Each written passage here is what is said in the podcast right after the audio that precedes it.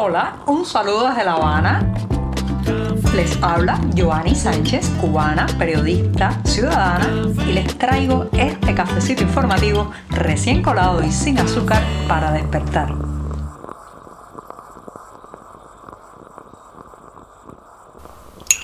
Cafecito de viernes, ¿sí? Este es el café de la satisfacción de haber podido cumplir con un programa cada día esta semana. Así que me voy a dar un sorbito largo en este 23 de septiembre de 2022.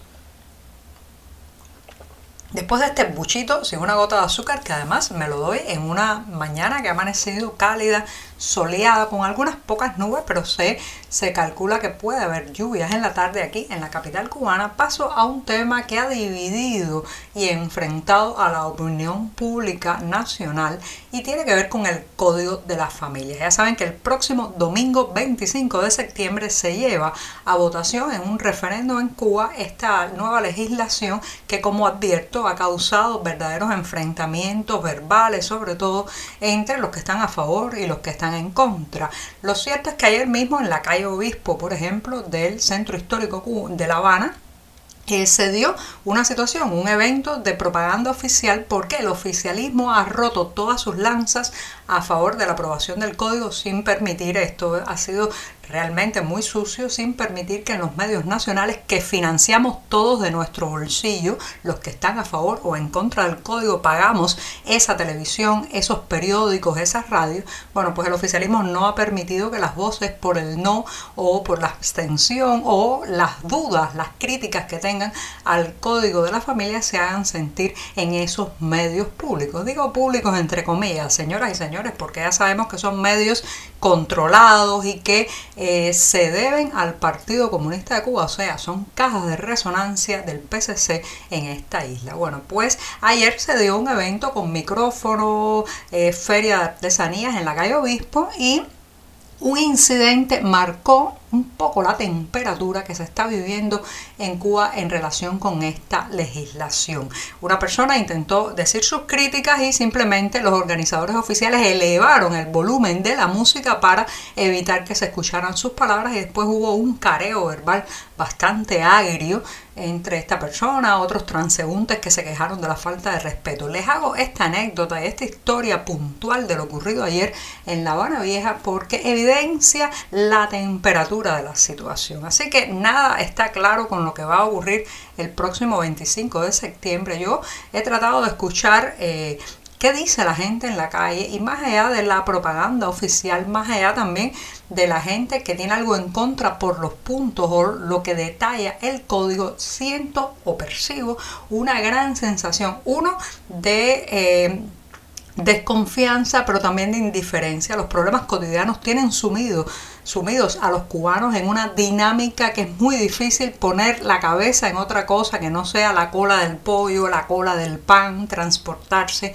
de un lado a otro de este país. Pero además siento también que hay mucha gente que quiere ejercer el voto de castigo, como este es el, tercero de solo tres referendos que se han hecho bajo el castrismo. El primero fue con la constitución del 76, después la constitución de 2019 y ahora este, pues la gente, hay mucha gente que he escuchado en la calle que quiere usar su voto no para definir en torno al código de la familia, sino para enviar un mensaje de inconformidad al régimen, un mensaje de cambio. ¿Por qué se está sometiendo este código de las familias a votación? Que la propia comunidad LGBTI ha criticado que se haga esto con derechos que no deberían estar sometidos a sufragio y sin embargo no se han sometido otras leyes draconianas como el Código Penal cubano que ya ustedes saben pretende amordazar y cercenar toda la diferencia en este país. Así que el domingo será bien activo. Al parecer ya nos enteraremos de los resultados, pero por el momento las opiniones están enfrentadas, la temperatura social es elevada y no creo, no creo que el régimen tenga todo tan atado y bien atado como en otras ocasiones.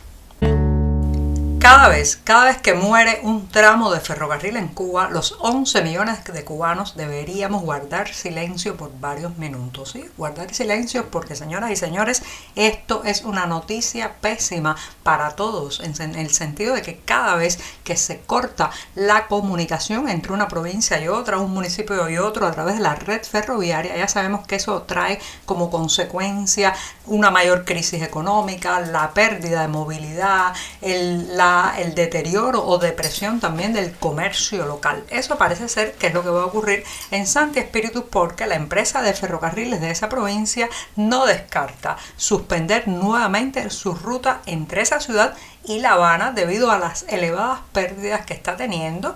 Incluso se calcula que en agosto pasado esta empresa de ferrocarriles de eh, Santi Espíritus ha perdido 500 mil pesos cubanos solo en ese mes de agosto.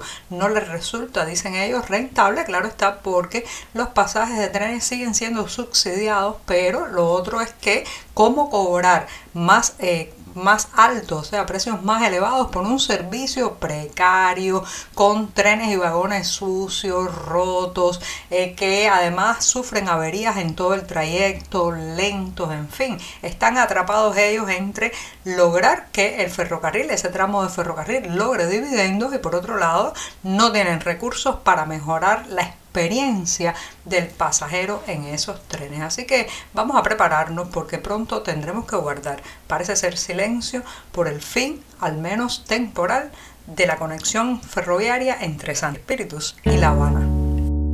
Si usted transita por estos días por La Habana Vieja, aquí en la capital cubana, y además se acerca a la manzana comprendida entre las calles Habana, Cuba, Sol y Luz, bueno, pues notará que el gran convento de Santa Clara, el claustro más antiguo de aquí de La Habana, pues está siendo renovado. Se trata de una obra con la cooperación de varias agencias extranjeras, incluyendo pues un aporte económico de la Unión Europea que está cambiando el rostro a este enorme convento que ya saben ha pasado por todo tipo de momentos en el último siglo, sobre todo en que pues ha sido desde claustro para monjas hasta vertedero público de basura, estuvo años y años deteriorándose sin mantenimiento y abandonado a la desidia estatal y oficial. Bueno, pues está ahora en renovación, pero la pregunta que se hacen los vecinos es si alcanzará algo, algo de ese dinero también para renovar y reparar la zona circundante, porque estamos hablando de un barrio muy pobre,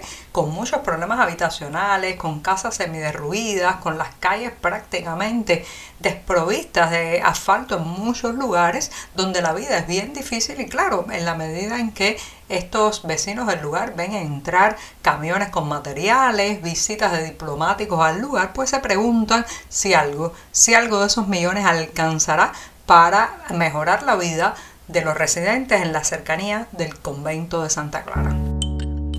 Digo adiós no solo al programa de viernes, sino también al último podcast de esta semana, recordándoles que hasta el próximo 30 de septiembre en la Galería Belkis Ayón del Vedado aquí en La Habana, pues podrán disfrutar del primer salón de arte abstracto que lleva el nombre de Díaz Peláez, en homenaje a José Antonio Díaz Peláez, un reconocido escultor y profesor. Se trata de una muestra que reúne 47 obras de pintores cubanos, entre los que están los maestros de la abstracción de la isla. Así que les reitero, primer salón de arte abstracto en la Galería Belkis Ayón de La Habana. Y con esto me despido hasta el lunes y les deseo un tranquilo, feliz y próspero fin de semana. Por hoy es todo. Te espero el lunes a la misma hora. Síguenos en 14medio.com. También estamos en Facebook, Twitter, Instagram y en tu WhatsApp. No olvides, claro está, compartir nuestro cafecito informativo con tus amigos. Muchas gracias.